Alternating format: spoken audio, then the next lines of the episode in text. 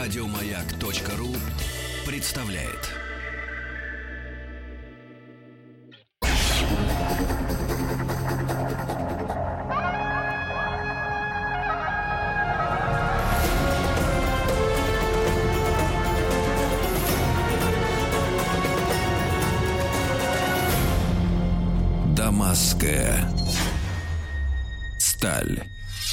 Дорогие друзья, мы продолжаем нашу серию программ, которая посвящена истории Сирии. Вот, извините за такое, может быть, звуковое совпадение, да, фонетическое.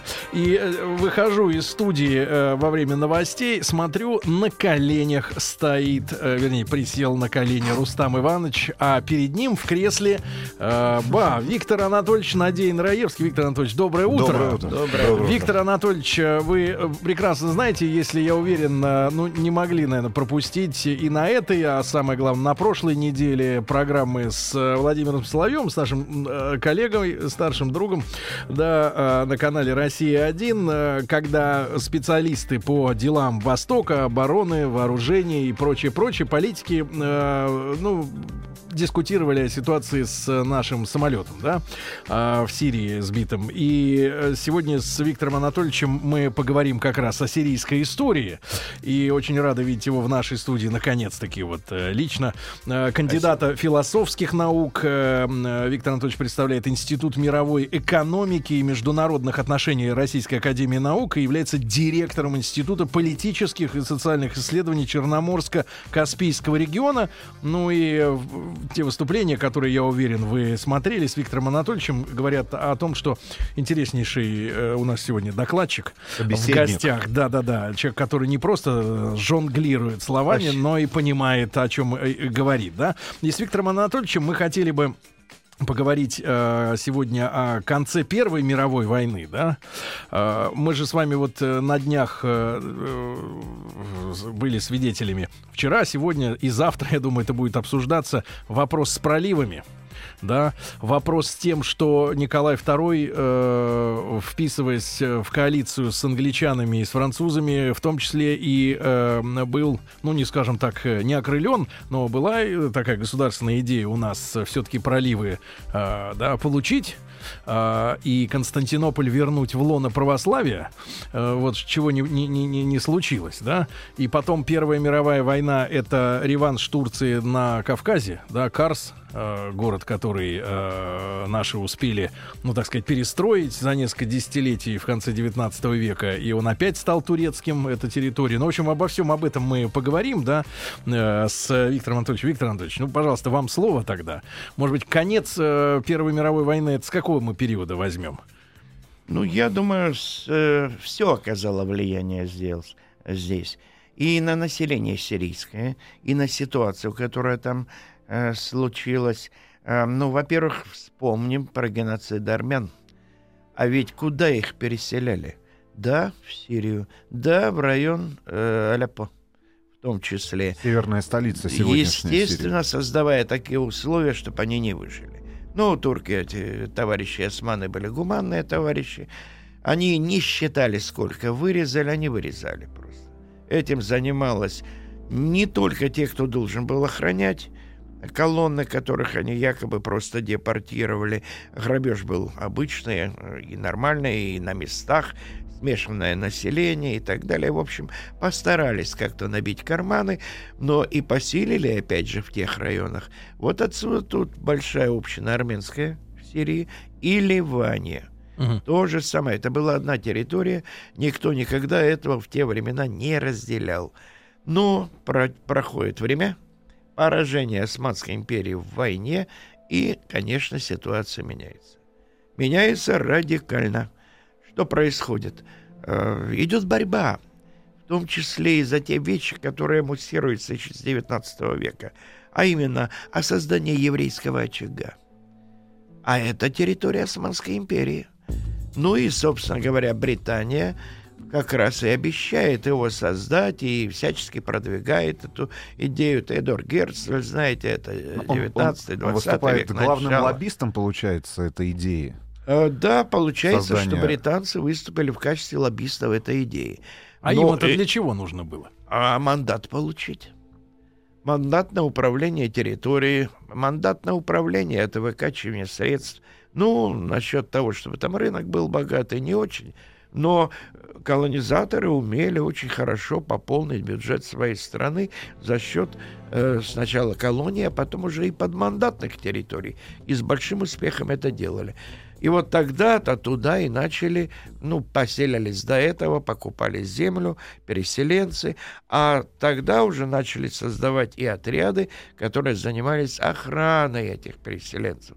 В том числе наши соотечественники, так сказать, ну, вспомним битву за Дарданеллы. Там появились впервые э, батальон, э, тогда это был, наверное, всего-навсего, так называемые сионские мулы. Дело в том, что в британской армии запрещено мулы было служить... Мулы, мулы. мулы. Запрещено было служить э, евреям они должны были, так сказать, без оружия работать. Ну, только сопровождение. Вот они да? занимались, да, сопровождением, доставкой снарядов, оружия и так далее. Но это были очень активные товарищи. И, кстати, очень много выходцев из царской России. Угу. Но это мы сейчас говорим, Польша и так далее. Выходцы из царской России это правильнее. Потому что Польша тогда была, конечно, под властью Российской империи. Ну и так и получилось что эти ребята угу. э, тоже там оказались. Там уже сформировалась вот эта новая будущая структура. И, соответственно, британцы получили мандат, а это 22-23 год, нас 23 даже, и французы в 23-м получили мандат на управление сирийской, нынешней Сирией, сирийской территорией. Она тогда включила и Ливан, и Сирию у британцев они получили мандат на Палестину, тогда это включало и Израиль, и Палестину, и Иорданию. Угу. То есть совсем по-другому выглядела карта. Вот это вот для понимания, что и как оно там происходило. Позже Палестина была разделена, было выделено королевство Трансиордании. Кстати, там правит единственный, наверное, самый легитимный монарх арабского мира с точки зрения ислама – Э, Хашемитское королевство Иордания, они себя так и называют. Они из рода Аль-Хашим, это от Мухаммеда идет уже, это очень важно. Ну, король Абдалла на данный момент. Э, ну, до этого был Хусейн. В общем-то, это действительно серьезное явление. Но не только. Дело в том, что потомки пророка, они есть везде. Они есть даже, ну, например, в руководстве курдов. Uh-huh. Как это вам может не показаться странным? Но, тем не менее, это, и здесь это происходит. Что произошло с Сирией? Сирия была разделена на несколько э, государств, как бы мини под французским управлением, и в том числе... Это решали такие... сами французы, единолично или Лига французы, ну, естественно, французы это решали, э, так сказать, опираясь на то, что понимали здесь внутри. У них это, в общем-то, давнишний был, так они все время дрались там, именно их войска там дрались с османскими войсками, поэтому для них это был знакомый театр военных действий. Независимость Сирия получила, но на несколько месяцев это было королевство сирийское. Но французы разгромили войска, там э, тогдашние, ну, из, оккупировали, а мандат он фактически, фактически легитимизацией был этого процесса именно благодаря тому, что они его захватили, они, собственно, в Лиге наций и утвердили здесь свое господство. Ну, разбив на несколько территорий для более легкого управления, пытаясь хоть как-то понять, э, из чего это все пространство состоит. Позже они Ливана выделили отдельно, в отдельную территорию. Было королевство, э, не королевство, а государство алавитов – ну и были также и курды как бы выделены в отдельные там мухафазы. Мухафазы? Да, это провинция uh-huh. по, э, на сирийском варианте, на сири... Э, арабского языка, диалекте, так сказать. Так они это все называли, э, потому что у турок называлось вилает.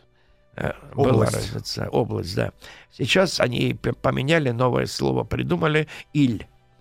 Это то же самое, ну, по нашему, так сказать, провинция. Чтобы не путаться. Друзья мои, итак, сегодня у нас в гостях Виктор Анатольевич Надеин Раевский, кандидат философских наук, директор Института политических и социальных исследований Черноморско-Каспийского региона. И Виктор Анатольевич представляет Институт мировой экономики и международных отношений Российской Академии Наук. Мы в, ру- в рамках рубрики «Дамасская сталь» э, изучаем историю Сирии, да, чтобы сегодняшние процессы, да, сегодняшние интересы, они не казались э, вдруг э, с неба свалившимися, да, вот в, в рубрике, в новости, в телевидении, на радио, да, попадают, и люди все обсуждают. Но всему этому предшествует большая история, да, и большие противоречия. Виктор Анатольевич, э, в- буквально там на несколько секунд можно остановиться на алавитах?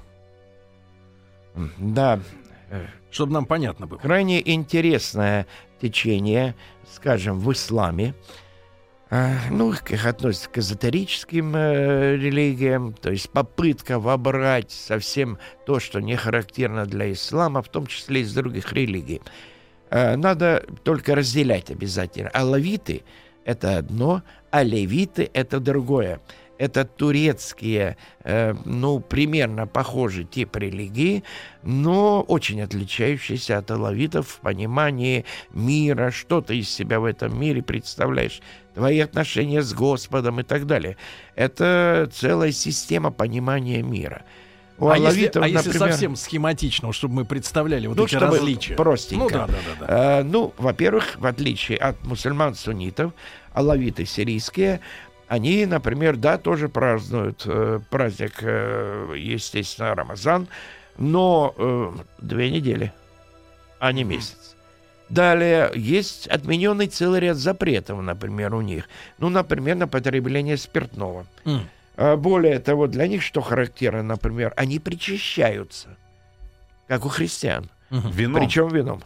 Да, это большая разница. После очень исповеди? большая разница. Да, ну, как положено, э, там э, пост, э, очищение туда-сюда, и только потом ты идешь к причастию. Нечто похожее.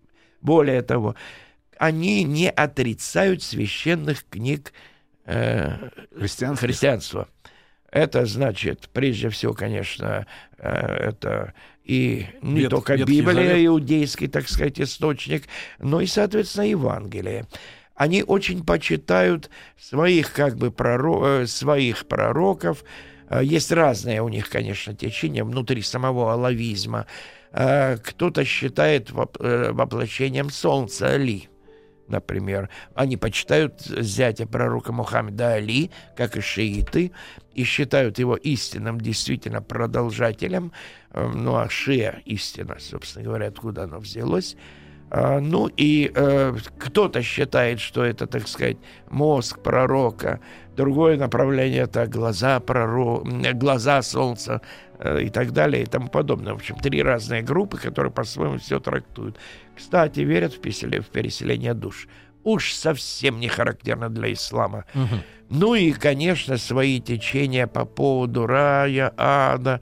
э, Есть, э, тоже делятся на то, на то, кто больше чему уделяет внимание, так сказать, раю, аду, приписывают им и дьявольщину, но это неправда, ничего подобного в их религии нет. Она действительно религия такого божественного порядка. Чтут и Мухаммеда, но они чтут, например, Али, Мухаммеда и еще остальных. Алавиты это только... И очень Да. хорошо к Христу относятся. Потому что, ну, собственно говоря, Христос — это провозвестник Мухаммеда, вопросов нет. Ну и даже в исламе самая, наверное, почитаемая Иса, женщина Марьям. Мгм. Э, Это, так сказать, Дева Мария, как мы понимаем в христианстве. Но в отличие от христиан, ни э, алавиты, ни э, мусульмане-сунниты не считают Божьим Сыном Иисуса Христа. Вот это кардинальная разница. Это очень, так сказать, важно для понимания. То есть своего много. Это общество алавитское, оно тоже строится на старейшинах, во главе шейх. Э, Ну и, конечно, есть, э, ну, как у друзов, например, у них вообще есть посвященные и непосвященные. Как бы ты ни был богат, ты никто, если ты не посвященный. Мгм. Это очень важное вообще место человека в обществе, Мгм. э, в своем, так сказать, этническом окружении. Вот, собственно говоря, у алавитов так все. Их может встретить название и алауиты. Ну, правда, не надо путать э, с такой династией, которая была алауитов, и она осталась, по-моему, марокканская. А территориально э, э, как ограничены вот эти Ну, верующие? в основном территория Сирии. Частично среди сирийцев, которые живут на территории Турции. А, ну, совсем немного, это, конечно, Ирак, совсем немного. Конечно, в Израиле есть, ну, люди движутся, работу ищут, никуда не денешься. Но здесь у них, конечно, другое положение, в отличие от друзов на сирийской территории, оккупированной Израилем. Оккупация не признается он, это сразу надо отметить. Израиль объявил голландские высоты частью своей территории. Это он не признает и осуждает категорически. Это всегда тоже надо иметь в виду. Тут наш самолет вторгся на израильскую территорию недавно, на прошлой неделе. Об этом израильтяне объявили. Это означало, что он пролетел несколько секунд над голландскими высотами. Этого было достаточно, чтобы вот э, так обидеться, начинать обижаться. Но, естественно, ничего не воспоследовало потом. Так что, ну, там разумные люди сидят, э, тоже играет роль. Так что, в общем-то, как видите, здесь как бы клубок Мгм. самых разных и самых э, иногда несопоставимых противоречий. Но надо иметь в виду еще и другое. Алавиты признаются в качестве мусульман шиитами. Об этом были специальные фетвы богословов на территории и Сирии, ну и, кстати, Ирана. Так что, в отличие от турецких алеви, Мгм. Турецких алеви стараются не признавать и игнорировать. Ну, например, у них было запрещено истому мусульманину покупать продукты питания. У армянина можешь, он человек книги, а у алеви не можешь, у алевита. И Э, эти Потому все- что вот он не человек И книги. эти традиции, они живы, да, вот в повседневной. До Это, это, это не просто теории какие-то, Да. которые мы сегодня... Они да? живы в той же Турции, они живы э, в Сирии. Восстания откуда были суннитов, опять же, они на религиозной основе были. Это Хомс, Мгм. подавленная в свое время отцом нынешнего президента. Друзья мои, сегодня у нас в гостях Виктор Анатольевич Надеин Раевский, кандидат философских наук. Мы сегодня э, в рамках нашей рубрики «Дамасская сталь» говорим об истории э, Сирии уже 20 века. После новостей новостей спорта вернемся.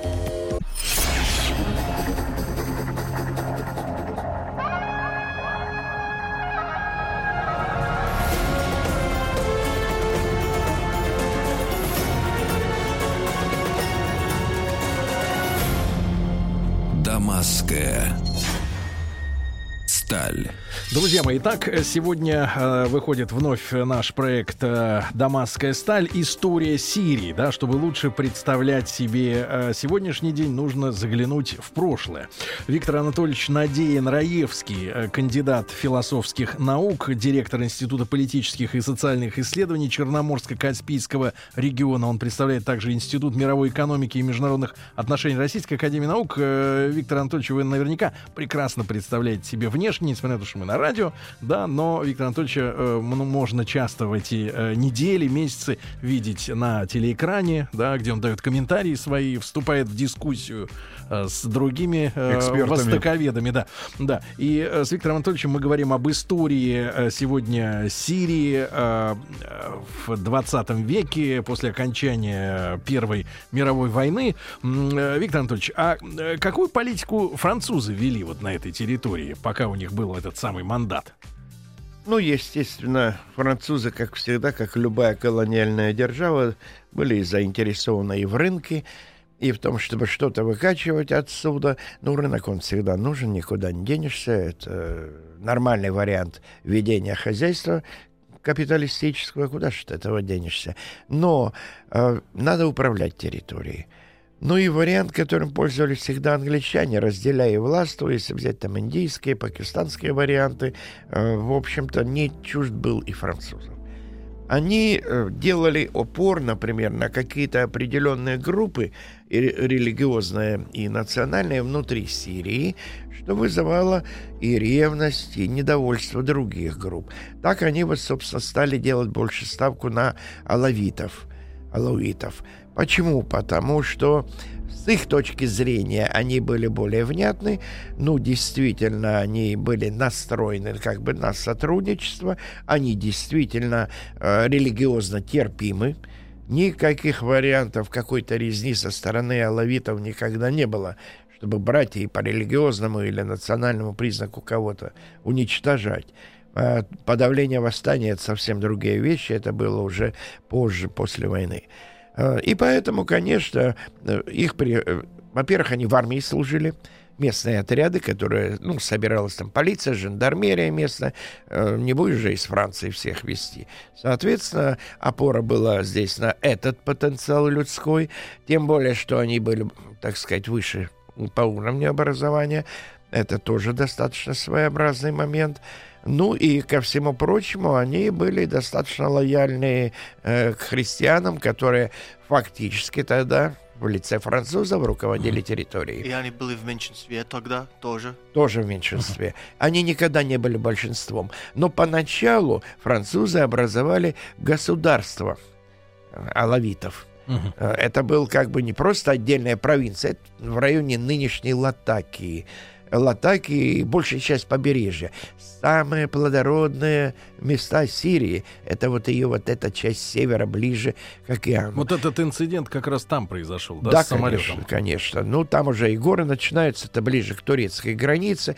Там вообще очень трудно, летчику просто трудно. Между вершинами э, гор надо пролетать, наносить бомбовые удары и уходить от столкновения еще и с рельефом местности. Виктор Анатольевич, а с Турцией что в этот момент-то происходило? В этот момент в Турции была Кемалийская революция. К 23 году она формально завершилась, а потом Кемаль начал потихонечку раз, э, ну, наводить порядок жесткой рукой. Это был совершенно харизматичный лидер, настоящий вождь нации, вождь турецкой революции. Первое, что он сделал, он сначала ликвидировал султанат. С султаном ему дружить было невозможно. А вот с халифатом он не торопился. А Слишком можно, можно серьезно для... было. Там религиозность была очень высокая. Для неискушенных султанат и халифат в чем? Э, Султан светский раз... глава, э, халиф духовный э, глава всех мусульман мира. Угу. Вот это вот было интересно. Ну, правда, арабы всегда на это косо смотрели и считали турок узурпаторами наглыми, потому что халиф может быть только араб. Ну, желательно бы, конечно, из потомков Мухаммеда, но с этим не у всех получалось. Так что все своеобразно. Что делает Кемаль? Он ведет фактически европеизацию в союзе с большевиками России. Да, да, да. Это тоже интересный момент. Ну, тем более, что большевики такие подарки сделали, какие армяне до сих пор не могут забыться и простить. Но я бы оправдал большевиков. Да, конечно, Карсар, Даган, Эрзрум, Артвин, вот эти все районы, они оказались в Турции, были включены в национальный обед. Турки, правда, еще пытались прихватить куски нынешней Эм, э, Аджарию, например, и так далее. Но при появлении 11-й армии так быстро убегали, что дай бог вообще что-то и вещи бы свои собрать. Э, но большевики тогда просто физически не могли вернуть эти территории, не было сил. Страна истощена была гражданской войной. И поэтому, несмотря на то, что, может быть, кто-то в руководстве хотел вернуть вот эти армянские земли, ничего подобного сделать просто физически большевики не могли. Если чуть-чуть... Плюс договор да. 21 -го года Карский. с Кемалем Ататюрком, нет, Сначала договор о дружбе и братстве угу. между Советской Россией и Республиканской Турцией. А потом же Карский, э, который, в общем, стал основой границ, к которому относится очень отрицательно. Но он, так сказать, Сирии уже, как видите, не касался. Но Сирии касалось другое. Ну, например, Александрецкий Санжак – Александрета, ну, Санджак это было еще название османское, это была подмандатная территория Франции. Турки долго отжимали эту территорию и в конце концов отдали, им передали эту территорию. А вот сейчас это называется Искендерун, соответственно. Там находится военная база Инджерлик, Там же мы построили в свое время металлургический комбинат в Искандеруне огромный, э, заложив основу под турецкую тяжелую промышленность. Ну а позже в Сидишихире еще и алюминиевый комбинат. Так что мы там в не- участие принимали. Но до нашего участия к Сирии той же было далеко. Почему? Вот этот вот период между двумя войнами, он был очень сложный для отношений э, колониальной администрации и местного населения. Э, с, с шейхами более-менее договаривались, э, ну, как с властью. Э, власть всегда нужна. Нужна при любом государстве. Ну и шейхи ала- ал- алавитов, они, в общем-то, оказались достаточно настроены на сотрудничество, и вопросы с ними решались. Но и решались и с суннитскими лидерами мусульманскими. Э, Ну, во всяком случае, французы как-то эту ситуацию пытались разруливать, но чувствуется по событиям, они здесь образовали республику, была принята конституция даже. Вот, 30-го года конституция довольно долго там действовала в Сирии, вплоть до уже 50-х годов. Ну, а потом несколько раз ее меняли уже. Но это другой вопрос. И, да, Виктор Анатольевич, а такой в проброс вопрос маленький. Вот сегодня, когда мы видим ту же Францию, да, у них большие связи с колонией Алжиром, да, и э, большой приток людей из Алжира. Сегодня современная Франция воспринимает Сирию как свою давнюю, но все равно колонию, и вот эти человеческие связи, они существуют? Или это так давно было, что, в принципе, уже этот вопрос И не они не стоит? вспоминают. Э, Вы знаете, своеобразно. Вот сейчас, можно сказать, вспомнили.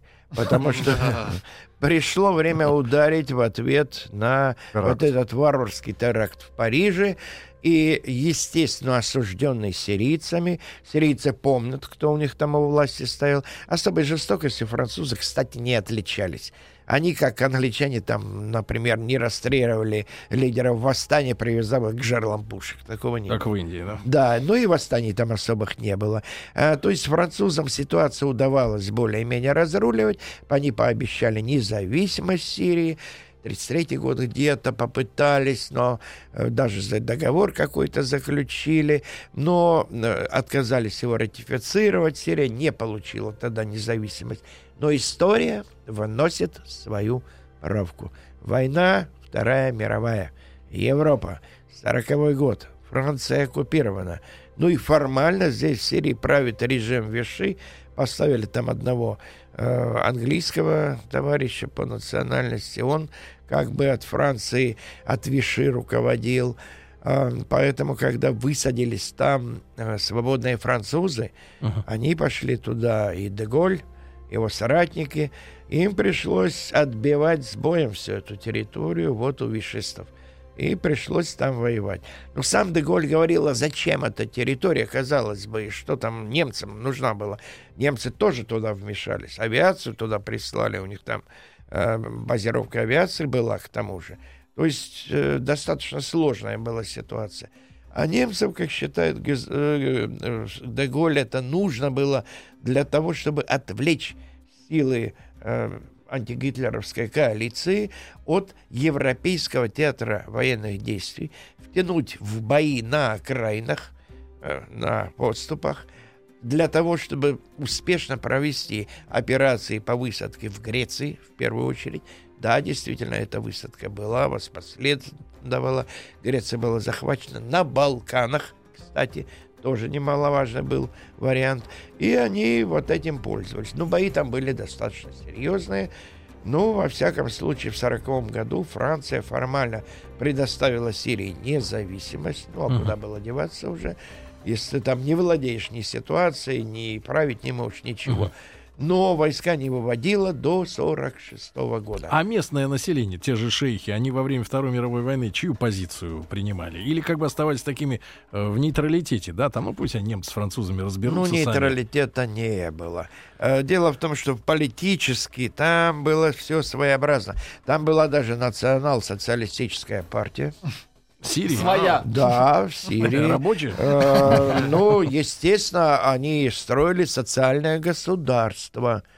Как считал, была Параллельно там существовала и партия БААС, ну, как их называют баасисты, партия арабского социалистического возрождения, ПАСов сокращенно.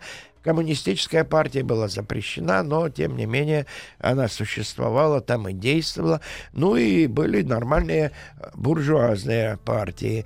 Э, Проходили выборы еще во французский период, э, выборы в парламент, и эти партии были основные представлены в парламенте. Но вот именно во время войны там, конечно, сильны стали и национал-социалисты. После разгрома Германии туда даже немцы бежали из э, Германии. Э, кстати сказать, по некоторым данным, э, они даже э, участвовали в создании местной разведки сирийской. Серьезно? Но это достаточно своеобразно выглядит, конечно, в наши дни.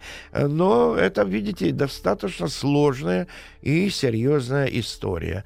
Но Здесь, конечно, работа европейцев и была в том, чтобы, ну, может быть, что-то здесь понять. Тем более, что сюда всегда и Египет проявлял свой интерес. Хотя он тогда не получил независимости. Ну, если бы получил, он бы вмешивался активнее, как это произошло после Второй мировой войны. Друзья мои, если у вас начала немножко болеть голова от э, и кружиться, да, от э, вот сгустка этих проблем, на- навернутых друг на друга за эти столетия и даже тысячелетия, ну, значит, вы понимаете, о чем говорит Виктор Анатольевич Надеин Раевский в нашей сегодняшней встрече.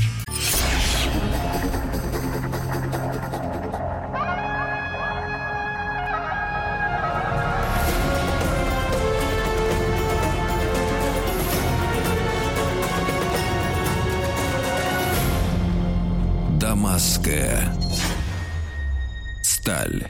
Итак, об истории Сирии мы сегодня говорим с Виктором Анатольевичем Надеиным Раевским, э, кандидатом философских наук и директором Института политических и социальных исследований Черноморско-Каспийского региона. История Сирии, да, конечно же, вкратце, друзья мои, потому что э, специалисты, которые, э, ну, сегодня решают вопросы и которым, перед которыми стоит задача не ошибиться, да, я имею в виду наше руководство, но это, конечно, нужно иметь не- не- недюжинные мозги и, и, э, и таких отменных советников, да, чтобы э, не ошибиться И в, этом, в этом большом вопросе, да, что к чему, а если к этому прибавить еще и интересы соседних стран, и даже не соседних, а наоборот, там, заокеанских, условно говоря, то э, голова действительно кругом идет. Э, Виктор Анатольевич, э, заканчивается э, Вторая мировая война, да? Э, Вы говорите, вот э, в спецслужбы сирийские даже поехали э, поработать специалисты из Германии, из Германской Демократической Республики. Поработать поехали. Да, а Франция, которая утратила де-факто да, свое влияние, вы сказали, только в 46-м году, да, они Да, решили... вывели войска в 46 А, но это происходило мирно достаточно все. О, вполне мирно, если не учесть э, различные сложности у соседей. Э, Потому что, в общем-то, Сирия не такая уж большая страна. Ну, там где-то 3-4 порта всего-то. Из них я был только в Латакии, например, достаточно давно. Но он не производит впечатление особо э, такое мощное, историческое. Ну, единственное, что поражало тогда количество э, нищих, э, детишки, попрошайки и так далее. Это какие годы? А, Это был 75-й год. Ну и, конечно, понравился Алеппо. Сейчас с ужасом вижу, Кадры. как его практически Отутюжили. уничтожают. Это обидно, конечно. Тем более там были средневековые замки, еще периода крестоносцев. Почти сто лет здесь господствовали крестоносцы. Где-то 12 по-моему, век, насколько я помню. А Ведь, Это э, вы утрачено. понимаете, это все целый клубок исторический, который так или иначе оставлял свой след на этой территории. И вот мы сейчас говорим, да, э, мирно ли, не мирно было с французами, обретение независимости, первый президент, парламент. Ну, казалось бы, ну, вот она вам демократия. А рядышком-то что происходит? Э, Формируется национальный очаг еврейский. А а еще перед Второй мировой войной там происходит мощь столкновения между арабами и евреями. Если поначалу земля покупалась, то дальше ее просто стали захватывать. Появились боевые свои организации Хагана, Иргун Свайлеуми э, с э, израильской стороны, будущих израильтян, так сказать. А, но они достаточно жестко прессовали арабов. Ну и были и, в общем-то, крайне э, паршивые события, связанные с э, взрывами мечетей, э, уни... массов, ну и изгоном арабов, еще земель, 30-е. уничтожением и так далее. Перед войной и во время войны тоже. Ведь само создание Израиля, оно шло силовым путем. Это видели окрестные арабы, в том числе сирийские. Ну, как они реагировать могли? Ну, конечно, отрицательно. Антисемитизм там поднялся достаточно мощно. Понимаете, ведь в Османской империи нельзя сказать, чтобы антисемитизм вообще какую-то большую роль играл. Наоборот, евреев привечали, евреям давали убежище. Ну, порядка ста тысяч евреев приютил еще в свое время э, Сулейман Великолепный. Он дал им убежище после вот этих э, преследований в Испании, жесточайших преследований. И, казалось бы, все было бы нормально, если бы не вот эта реализация. Сионистская идея, она как раз э, несколько подорвала отношения между арабами и евреями. И, соответственно, при, так сказать, независимой Сирии, при первых президентах, э, и начали, начался всплеск вот этих антиизраильских отношений. То есть здесь все взаимосвязано. Такой малюсенький региончик, Мгм. который на самолете, когда летишь, Мгм. можно увидеть сразу, что называется, Всё. несколько стран. Э, Просто поразительно, насколько здесь все рядышком. Из Сарданских гор, когда смотришь, и тебе показывают вот это вот Рамалла, вот это вот, э, пожалуйста, вон Иерусалим, видите, огни развились и так далее. Это очень маленький мир. А вот сейчас, говорит, пролетаем э, над Ливаном. То Мгм. есть вот это настолько самолет быстро это все проходит, что просто как кино, что называется. Но вот кино, замешанное часто на крови бывает, если И- то, и- что и- идет и- внизу. И погромы начались еврейские реакция, в да. Вот именно Это в какие этот годы период. примерно? Это период э, Второй мировой войны и вот этих вот первых президентов, Ну, это погром- израильской агрессии. Имущественные погромы называют. или кровавые, получается? Они были и имущественные, и кровавые. Когда начался, создан был Израиль, то тогда пошла вот эта волна погромов. И, ну, как, жертвы, ну, разные данные, от 8 там, до 75 убитых, сотни раненых э, и бежавших, главное. Из 50 тысяч евреев осталось 20 тысяч там уже, а потом и они постепенно покинули эту А территорию. я не понял, это была официальная часть госполитики Сирии или это просто случилось? у Вы понимаете, официально никто не призывал к этим погромам. Осуждали Израиль и так далее, а из-под шли вот эти события. Кем они инициировались? Нацист, местными сторонниками национал-социализма.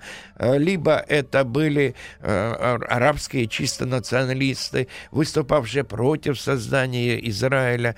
Э, Ну, по-моему, старались и те, и те. Но результат был, конечно, один. Вот, так сказать, евреи оттуда выехали постепенно. Причем уже при первых президентах после 1947 года э, жесткий был режим против евреев, не покупали у них продукты, то есть экономическое давление было. Но это массовое, это было что-то типа народного движения, но его же надо было и спровоцировать, и народ настроить. Ну, я бы сказал, что обе стороны постарались тут. Но во всяком случае э, было, например, запрещено выез- им выезжать в Израиль, переселяться. Мгм. Даже так, для того, чтобы не усилять э, сионистского врага, как говорится. М. Так что здесь были свои достаточно тяжелые отношения, э, отношения, которые сказываются по сей день. А, в общем-то, антиизраильские настроения в Сирии, они по-прежнему достаточно сильны. Ну, наверное, может быть, не только как антисионистские и антисемитизм, здесь вы тоже можете встретить. Ну, само общение с сирийцами, вот современными людьми науки и так далее, оно, в общем-то, убеждает, что ничего это не антисемитизм, это скорее антисионизм, антиизраильские настроения. Так они, по крайней мере, сами говорят. Ну, а что в головах творится, это Аллах Белир, как говорят турки. Аллах Друзья мои, э, Виктор Анатольевич, я бы хотел вас пригласить снова к нам э, в студию. Если это вы возможно. найдете время, да, для продолжения нашего интереснейшего, раз- интереснейшего разговора. Виктор Анатольевич Надеин Раевский, кандидат философских наук, директор Института политических и социальных исследований исследований Черноморско-Каспийского региона. Виктор Анатольевич представляет Институт мировой экономики и международных отношений Российской Академии наук. Виктор Анатольевич, огромное спасибо вам за то, что вы были с нами сегодня. Друзья мои, если не успели послушать в прямом эфире, сделайте это на сайте радиомаяк.ру. Рубрика «Дамасская сталь». Вам всем хорошего дня и до завтра. Пока. Спасибо. Еще больше подкастов на радиомаяк.ру.